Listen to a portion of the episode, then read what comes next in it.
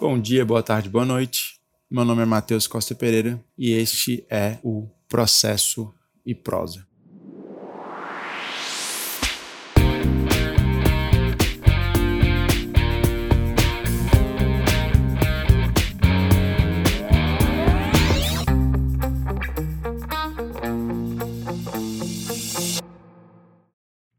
Olá pessoal, a nossa conversa de hoje ela será basicamente sobre petição inicial.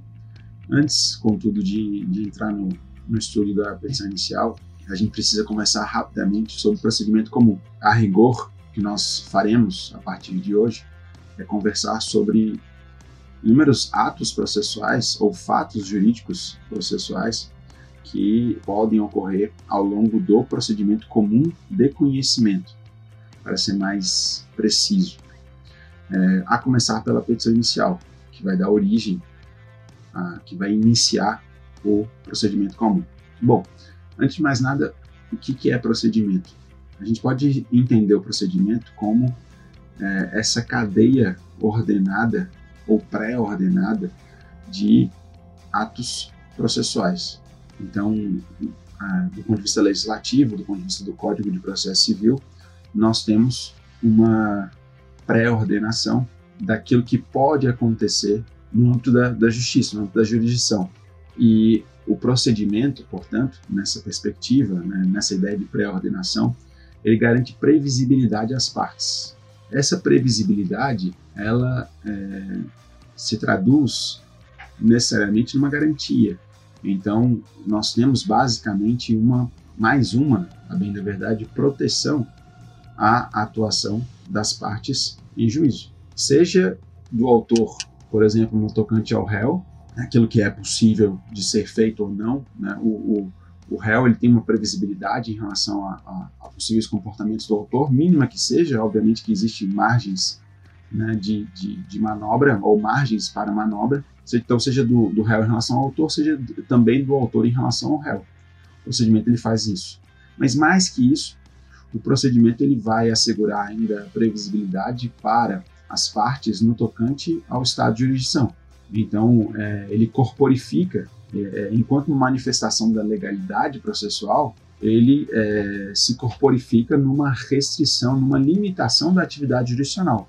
Mais uma né, no universo das garantias processuais. E, especificamente em matéria de procedimento comum, vejam que o artigo 318 do Código, quando ele cuida do procedimento comum, ele vai dizer basicamente que ele é aplicável a todas as causas. Então, salvo disposição em contrário do Código ou da lei, o procedimento comum seria aplicável a todas as causas. E aí o parágrafo único vai estabelecer que ele tem aplicação subsidiária, inclusive, aos chamados procedimentos especiais e ao que o código coloca aqui como processo de execução, que seria o procedimento de execução, a bem da verdade. Bom, tem uma série de questões aqui para a gente poder conversar, algumas delas serão aprofundadas mais adiante. Mas a primeira coisa que a gente precisa observar, o primeiro ponto que nós precisamos observar, é que esse estudo, essa conversa, ela tem início no livro 1 da parte especial do Código de Processo Civil. Então, o artigo 318 é o artigo que inaugura o livro 1 da parte especial do Código de Processo Civil. Então, a primeira coisa que a gente precisa é, é, é perceber é essa divisão, é essa sistematização do nosso Código de Processo. O nosso Código de Processo ele se subdivide em parte especial e parte geral, o que é fruto de uma técnica legislativa mais refinada e que não existia, diga de passagem, no Código anterior. Então, o código anterior ele não era dotado de uma parte especial. Nós tínhamos basicamente cinco livros. Ao passo que o atual código, e aí o, o que acontecia era o seguinte: passou, permito aqui uma, uma observação. O que acontecia era que no livro 1, que era o livro reservado ao procedimento de conhecimento, ao procedimento comum ordinário, procedimento comum sumário, no livro 1 estavam concentrados vários institutos, várias matérias, vários temas que, a rigor, não pertenciam, não, não estavam bem situados no procedimento comum. Por quê? Porque, a bem da verdade, eram institutos, ou são institutos de aplicação distinta e não raro conceitual, institutos basilares do direito processual. Nada obstante, né, em virtude dessa técnica legislativa mais atrasada. Então, estava tudo considerado no livro 1. E isso fazia a previsão do, do 318 do atual código, no código anterior, era mais ou menos no sentido de que o livro 1 ele tinha aplicação subsidiária aos demais, porque era o livro mais inchado, hipertrofiado em termos de disciplina.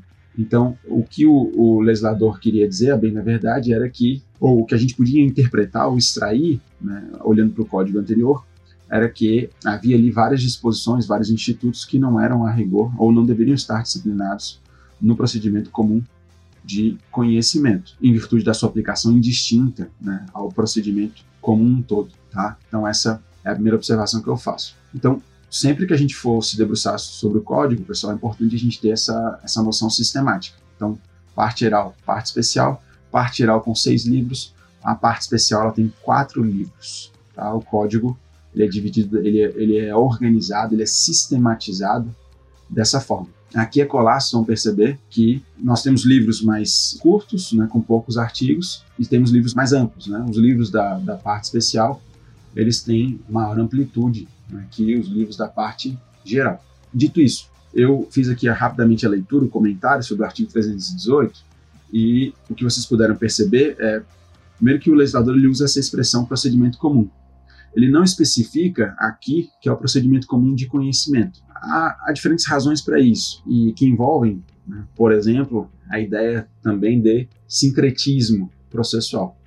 Mas no título do livro 1, nós temos a seguinte menção: do processo de conhecimento e do cumprimento de sentença. Então, do processo de conhecimento e do cumprimento de sentença. Quando ele trata aqui de procedimento comum, né, ou se a gente for pensar na perspectiva das atividades jurisdicionais possíveis no tocante a esse procedimento, nós temos tanto a atividade cognitiva, porque quando a gente pensa num procedimento comum de conhecimento, a gente está partindo basicamente de uma indagação, eu gosto de colocar dessa forma, quando não se sabe quem tem direito, se o autor tem direito, se o autor não tem, se existe relação jurídica ou se não existe. Então a gente parte de uma dúvida e o procedimento comum de conhecimento ele se predestina ao esclarecimento dessa dúvida, é a eliminação dessa incerteza.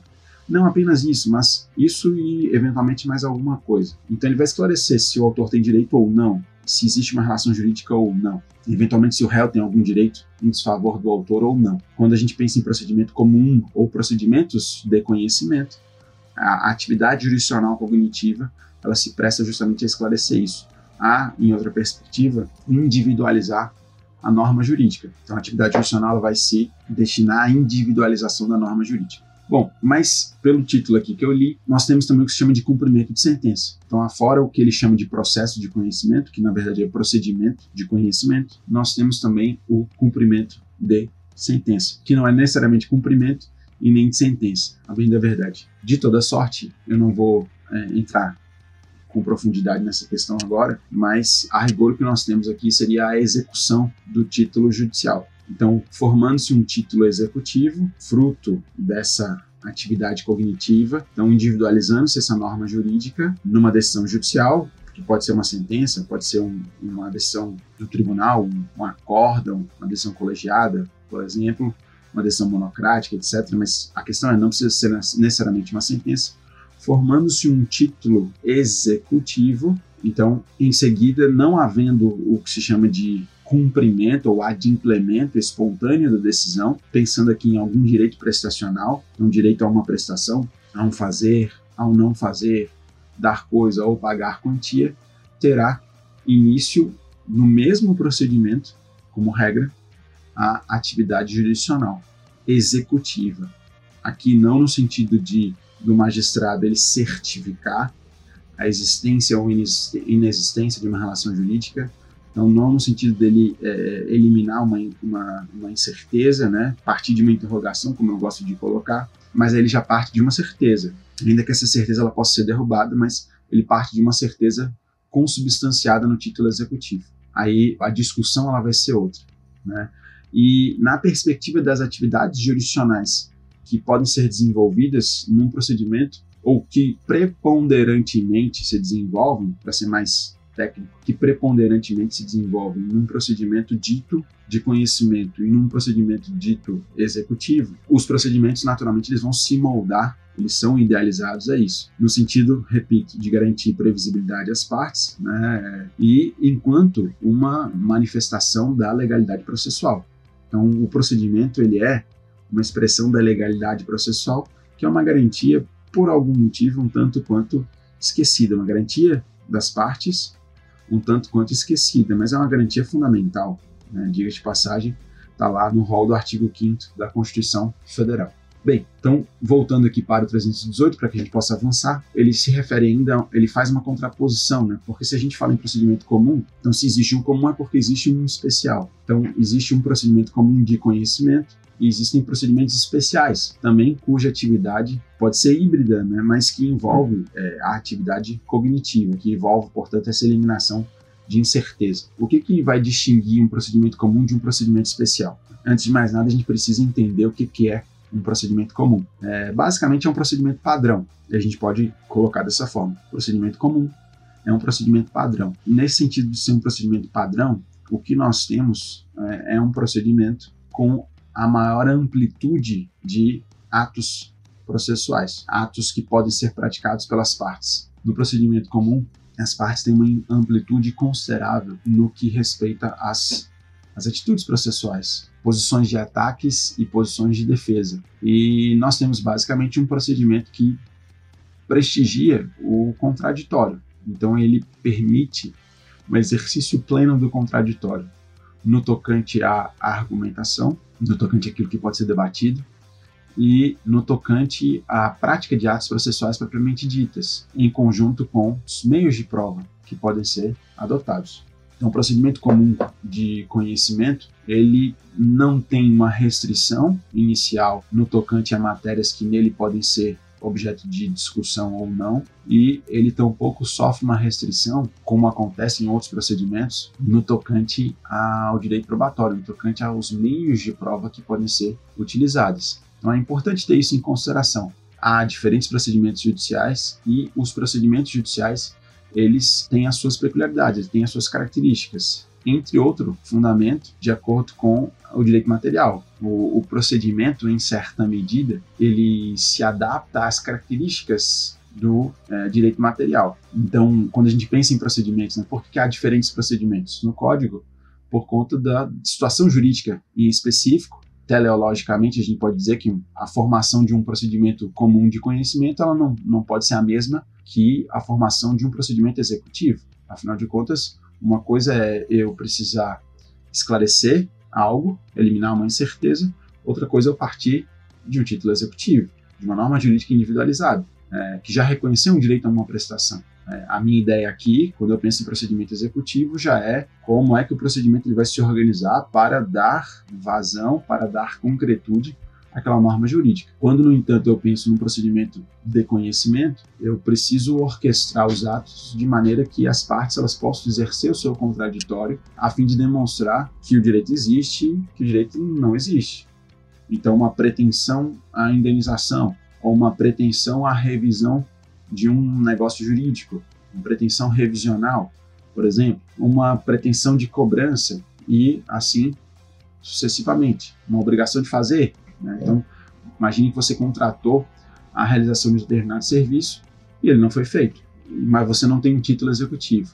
É, então, você vai eventualmente ser direcionado a, a um procedimento de conhecimento. Então, o, o procedimento comum, nesse sentido que eu estou colocando, ele, ele é também situado pela doutrina como procedimento neutro. Por quê? Porque ele não é um procedimento permeável, permeável talvez não seja o, o, o termo mais apropriado para esse momento, mas ele não é um procedimento ligado a, ou com alguma intimidade é, em relação às situações jurídicas de direito material. Diferente quando a gente pensa em um procedimento de uma ação possessória, é diferente quando a gente pensa no procedimento de uma ação de consignação em pagamento, dentre outras situações. Tá? São, são realmente várias as situações. Quando a gente pensa no procedimento comum, não tem isso. Então, e, e, e vejam, inclusive, que eu, é, é, eu especifiquei aqui, né? Procedimento da ação de consignação e pagamento, procedimento da ação possessória, procedimento de inventário. Então eu trago a ideia do procedimento e já trago uma certa adjetivação aqui, oriunda do direito material, ou né, oriunda de uma determinada situação da vida. Né? Esse é o ponto. No procedimento comum não há isso. Então, o que, que nós, para sistematizar, o que, que nós temos até agora? Nós temos um procedimento que é o que se caracteriza por ser, por assegurar o exercício pleno do contraditório. Então, é o que tem uma gama maior, é o que permite, melhor dizendo, uma gama maior de atos processuais. É, não há uma restrição de matérias, aquilo que pode ser discutido naquele procedimento, aquilo que não pode, a, a rigor não há isso. Então, em tese, né, pode-se discutir inúmeras matérias num procedimento comum de conhecimento. Não há restrição probatória. Há determinados procedimentos, supõe-se mandado de segurança, habeas data, mandado de junção, em que há uma restrição probatória. Então, supõe-se, esses procedimentos não sem críticas em relação a habeas data e mandado de junção, mas nesses procedimentos exige-se prova pré-constituída. Então, basicamente, prova documental. Também há algumas discussões né, nesse sentido, mas de toda sorte elas não têm importância no momento. Então, o, o fato é o quê? É que o procedimento ele, ele, ele tem uma restrição à atividade probatória. E aqui, eventualmente, torna-se uma escolha. Eu posso ingressar com um mandado de segurança ou eu posso ingressar com um procedimento comum. Né? Existe essa, essa possibilidade, existe essa, essa margem. Né? É, e aí, claro, né, o que eu vou buscar, o que eu vou procurar é justamente aquele procedimento que se adapta ou mais apropriado às minhas necessidades. Então, qual é a minha necessidade, quais são as minhas perspectivas, né? Tudo isso tem que ser pensado antes de se ingressar no âmbito do judiciário. Então, falei que é um procedimento neutro, né? Da mesma forma que isso poderiam ser vistas como características, né, isso também nos remete à outra face da moeda, que são as críticas, que são as censuras que esse procedimento recebe. Então, o procedimento comum de conhecimento é um procedimento moroso, ele é um procedimento demorado, porque permite essa ampla discussão, como eu estou colocando para vocês. E ele parte, né, um dos principais sensores, né, um dos principais críticos do procedimento comum de conhecimento, que foi o Ovidio Baptista da Silva, ele fala que parte da ideia de ordinariedade. Antigamente, no código passado, ele era chamado de procedimento comum ordinário, na contraposição que existia entre procedimento comum ordinário e sumário. Essa contraposição ela se enfraqueceu, para não dizer que foi eliminada, ela se enfraqueceu diante do atual código que não disciplina mais procedimento comum sumário. Mas, de toda sorte, o procedimento comum que existe no atual código, ele mantém essa característica da ordinariedade. Então não está no nome, você não fala procedimento comum ordinário hoje em dia, mas ele mantém a ideia de ordinariedade de que falava o Ovídio Baptista da Silva, no sentido de que ele seria um procedimento construído, e veja um termo que eu usei antes, procedimento padrão, mas que está afincado na ideia de que seria possível construir um procedimento arquétipo, um procedimento universal. Universal ou arquétipo, no sentido de que seria um procedimento que poderia ser utilizado para qualquer situação de direito material indistintamente, para qualquer disputa intersubjetiva, seria possível o procedimento comum, né, ordinário ou procedimento comum de conhecimento, justamente porque era um procedimento neutro. Então, é como se nós estivéssemos diante de um procedimento pensado em laboratório, do tipo, vamos, o que, que seria um procedimento ideal? Né? Vamos criar um procedimento ideal, independentemente de uma situação pontual da vida, independentemente de uma situação peculiar do direito material. E aí nós temos o procedimento comum, ordinário ou de conhecimento. E nesse sentido, ele seria um procedimento que, ainda na crítica obidiana, que teria como base a igualdade formal entre as partes. Então ele pressupõe que no início do procedimento, no limiar do procedimento, ambas as partes estejam no mesmo patamar de igualdade. Bom, aqui é, é uma outra discussão e que no futuro nós podemos retomá-la, porque envolve uma análise do pensamento ovidiano. Mas as críticas são, se concentram sobretudo nessa ideia de que seria possível construir um procedimento universal, que é um procedimento neutro, que é um procedimento moroso, que é um procedimento que pressupõe a igualdade formal entre as partes, certo? Bom, quando nós formos conversar sobre, sobre procedimentos especiais, então no futuro, né, isso é já uma, um assunto mais avançado, essa contraposição procedimento comum procedimentos especiais, o que torna um procedimento especial, na linha do código, basicamente o que ele tem de, de diferente ou de peculiaridade em relação ao procedimento comum. Eventualmente é uma fase inicial, os primeiros atos dele são distintos, e aí isso pode torná-lo, né, ou isso torna um procedimento especial. Aqui também é uma discussão mais, mais longa, é, não convém aprofundarmos neste momento, mas é, essa contraposição, inicialmente, ela se finca nessa ideia que eu estou colocando para vocês. Bem, dito isso, vamos ingressar na ideia de petição inicial, no assunto de petição inicial.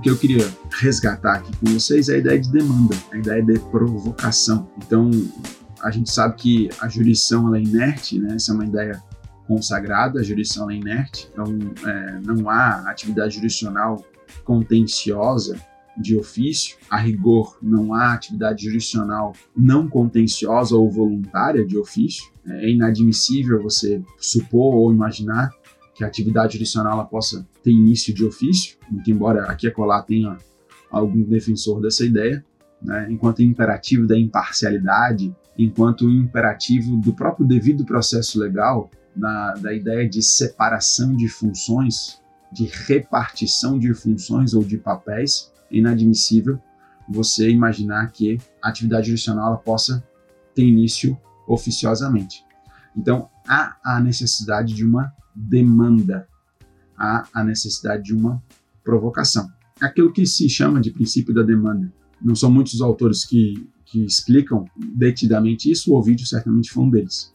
E a demanda ela pode ser enxergada enquanto demanda continente e enquanto demanda conteúdo. Quando a gente fala em demanda continente, nós estamos falando justamente na provocação, no exercício do direito de ação. Né? Leia-se uma demanda. Então, essa provocação, você demandar alguém, você exercer o seu direito constitucional de ação. Né? E, nesse sentido, você acessar a, a jurisdição ou você acessar a um meio, né? você buscar acesso a um meio institucional de resolução de disputas ou de acertamento de direito. A demanda, portanto, continente, ela pode ser enxergada, ela pode ser encarada dessa forma. E essa demanda, quando a gente pensa num procedimento comum de conhecimento, ela vai se instrumentalizar por meio de uma petição inicial. Então, daí porque tem-se aquela ideia de que a petição inicial é um instrumento da demanda. Aqui e colar a gente vê essa, essa expressão, essa lição.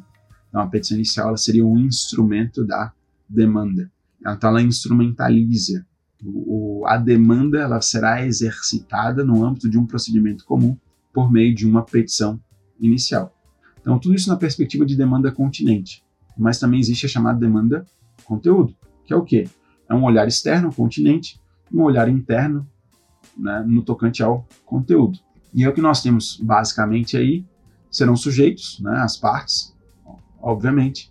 Nós vamos ter uma, é, uma causa de pedir e nós teremos um objeto ou um, um pedido. Então, do ponto de vista do conteúdo, a gente pode situar desse modo. Mas é possível ir além. Observe, a petição inicial ela é um ato postulatório.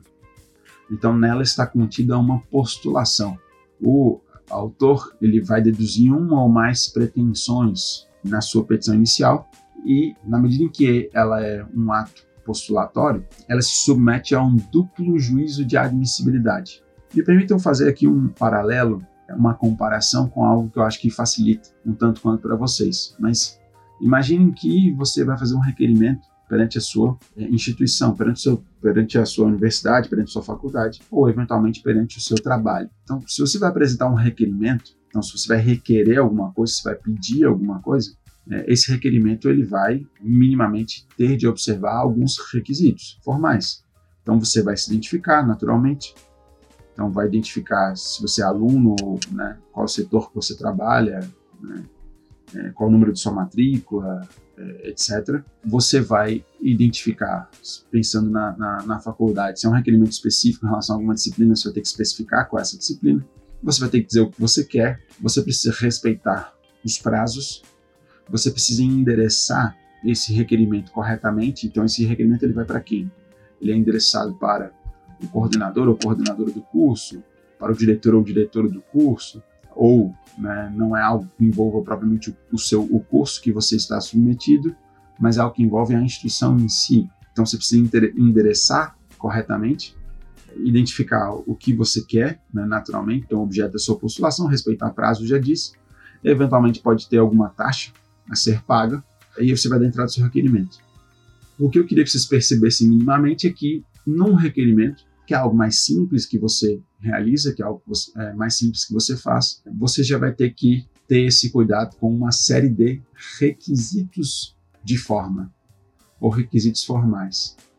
Então, é, há solenidades a serem observadas. Todos esses pontos que eu comentei com vocês, há solenidades a serem observadas. Com a petição inicial não é diferente. E essas, esses requisitos formais, ou essas solenidades, elas têm uma razão de ser, naturalmente.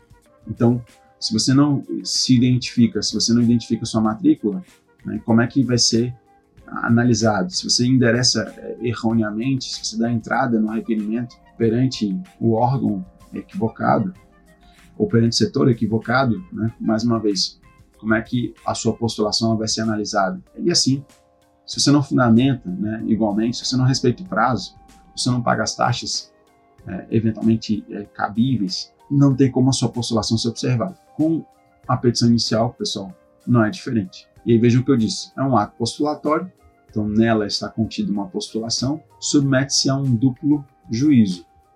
Então, nós temos um juízo para a admissibilidade ou um juízo de admissibilidade e nós temos um juízo de mérito. Atos postulatórios se submetem a um duplo juízo. primeiro no tocante à admissibilidade e o segundo no tocante ao juízo de mérito. Quando a gente começa a estudar a petição inicial ou quando a gente começa a estudar a demanda, a gente começa pelos requisitos da petição inicial. E esses requisitos da petição inicial eles nos colocam justamente diante da requisitos formais ou dessas solenidades que precisam ser observadas para que a petição inicial, ela regular, ela possa ser admitida.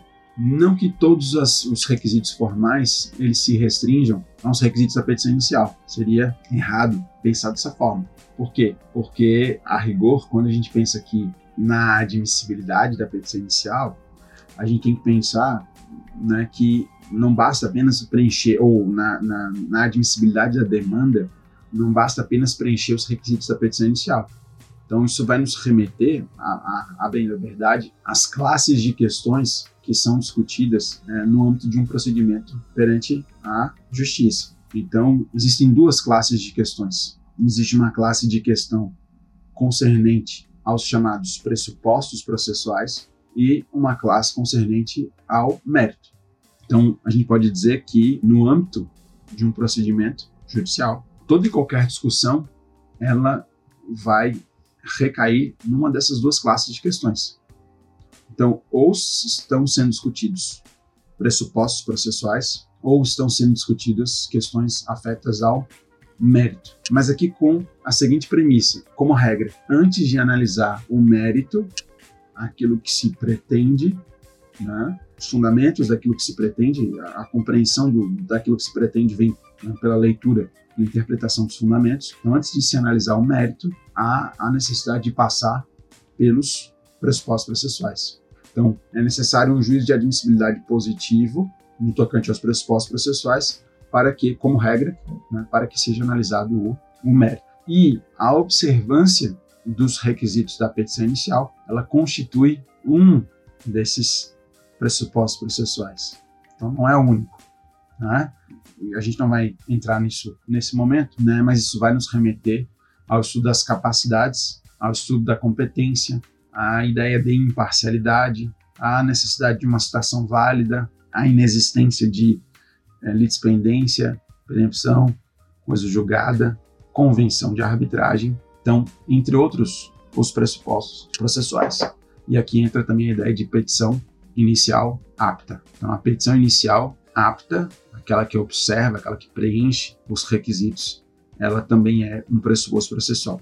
Vejam que eu situei aqui para vocês duas classes de questões. Isso também é objeto de divergência doutrinária. É difícil dizer o que, que não é objeto de divergência doutrinária, essa é a verdade. Então, para alguns, faça aqui o registro, para alguns haveria um trinômio de questões, formado basicamente por pressupostos processuais, condições da ação e mérito. E aí toda e qualquer discussão no âmbito de um procedimento, ela eh, se amoldaria, ela se enquadraria né, numa dessas classes de questões. A, a cognição a ser exercida pelo magistrado, a atividade do a ser exercida pelo Estado de jurisdição, ou teria por objeto necessariamente essas classes de questões. Aqui é uma discussão mais, mais longa sobre a persistência ou não dessa, dessa ideia de condições da ação enquanto categoria jurídica, tendo, portanto, uma classe autônoma, uma classe distinta, que não se confundiria ao, aos pressupostos e que tampouco se confundiria ao mérito. Me parece que essa é uma tarefa um tanto quanto inglória. O Calmon de Passos demonstrou muito habilmente, já na década de 50, que a diferenciação entre condições da ação e mérito ela é artificial. Então, sobretudo no tocante ao que se chamava de impossibilidade jurídica do pedido ou possibilidade jurídica do pedido e também no tocante para ele a legitimidade no âmbito da tutela individual, no âmbito da legitimidade ordinária da tutela individual. Então, desde a década de 50 que o professor Calmon de Passo ele demonstrou isso. Então, eventualmente, eu, eu, eu os remeto a essa leitura, tá? sem prejuízo de que eu venha a fazer comentários mais pontuais, mais detidos sobre o tema no futuro. Então, penso eu que, à luz do direito positivo vigente, seja é, possível sustentar, seja possível defender que é, há basicamente duas classes de questões. Então, os pressupostos processuais e o mérito. Observem, muito rapidamente, se eu coloco para vocês que não existe, né, ou que é possível sustentar a inexistência ou a não subsistência da categoria processual condições da ação, isso não significa, cuidado, isso não significa que a, a gente não fale mais em legitimidade, tá? que era né, situada como uma condição da ação. Obviamente que a gente continua falando em legitimidade, e isso tampouco significa que a gente tenha deixado de falar de interesse processual. Então, também é possível a legislação, inclusive, faz menção tanto à legitimidade quanto ao interesse processual. O que muda basicamente é o enquadramento. Então, a legitimidade antes era uma condição da ação, agora ela seria tratada à luz do direito positivo, repito, essa é uma interpretação possível, como pressuposto processual. O interesse processual, pressuposto processual subjetivo, né? É, o interesse processual idem, então deixou de ser uma condição da ação porque não existe mais essa categoria e agora está situada entre os pressupostos processuais. Isso muda do ponto de vista teórico, né? e isso muda, mas menos né, do ponto de vista prático. Do ponto de vista prático, a gente, se a gente está falando de pressupostos processuais, é, a falta de um deles vai nos remeter ainda assim à extinção do procedimento sem resolução de mérito. Então, a falta né, de um pressuposto processual exigido por lei, no caso, né, tanto a legitimidade quanto o interesse processual, nos remete justamente a, a uma extinção do procedimento sem resolução de mérito. Então, nisso não houve diferença. Então, em síntese, falamos aqui em juízo de admissibilidade da demanda. Nós vimos que a petição inicial ela instrumentaliza a demanda. Nós vimos ainda, né, introdutoriamente, que a petição inicial precisa observar determinados requisitos, sobre os quais nós ainda iremos conversar. Então, fiz um paralelo aqui com um requerimento qualquer. E o que nós vimos aqui, é quando a gente pensa aqui em juiz de admissibilidade da petição inicial, ou juiz de admissibilidade da demanda, a gente precisa situar isso num contexto mais amplo, que é o, não apenas de uma análise da observância ou não, o magistrado, no seu primeiro contato com a petição inicial, não é apenas uma análise da observância ou não dos requisitos de forma da inicial. Então, se a inicial ela respeitou ou não as solenidades estabelecidas por lei. Mas, é, a rigor, né, se estão presentes os pressupostos processuais, requisitos ao desenvolvimento válido do procedimento, os que são exigidos por lei, naturalmente. Então, naquela diferenciação, né, sejam aqueles a, inerentes à existência, sejam aqueles é, indispensáveis ao desenvolvimento válido, né, tanto o plano da existência quanto o plano da validade. E a ausência, naturalmente, daqueles pressupostos negativos, então, que não pode existir. Tudo isso vai ser analisado nesse momento, ou já nesse momento deve ser analisado. Né? Não apenas nesse momento, mas já nesse momento deve ser analisado, nesse primeiro contato do magistrado, quando é distribuída a demanda, é, quando é ajuizada, quando é proposta a demanda e ele a recebe, ou né, para que ele possa recebê-la ou não. Então, para que haja esse juiz de admissibilidade positivo ou esse juiz de admissibilidade negativo.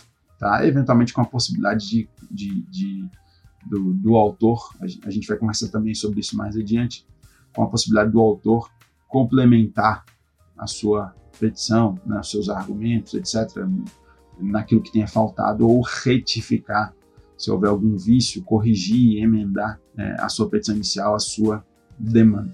Tá? Inicialmente, as questões que nós precisamos conversar, elas são nesse sentido, ok? Então, isso vai nos remeter aos requisitos. Agora, enfim, né, a gente pode conversar sobre os requisitos da petição inicial, mas aqui já enquanto matéria a que nós possamos debater já numa, numa outra oportunidade, tá?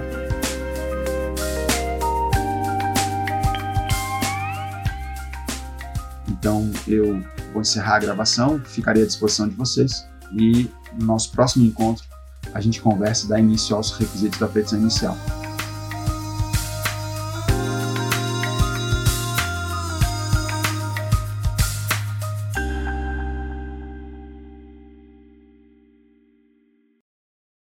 Este podcast foi produzido pela Digital Fish em parceria com a Play Audios.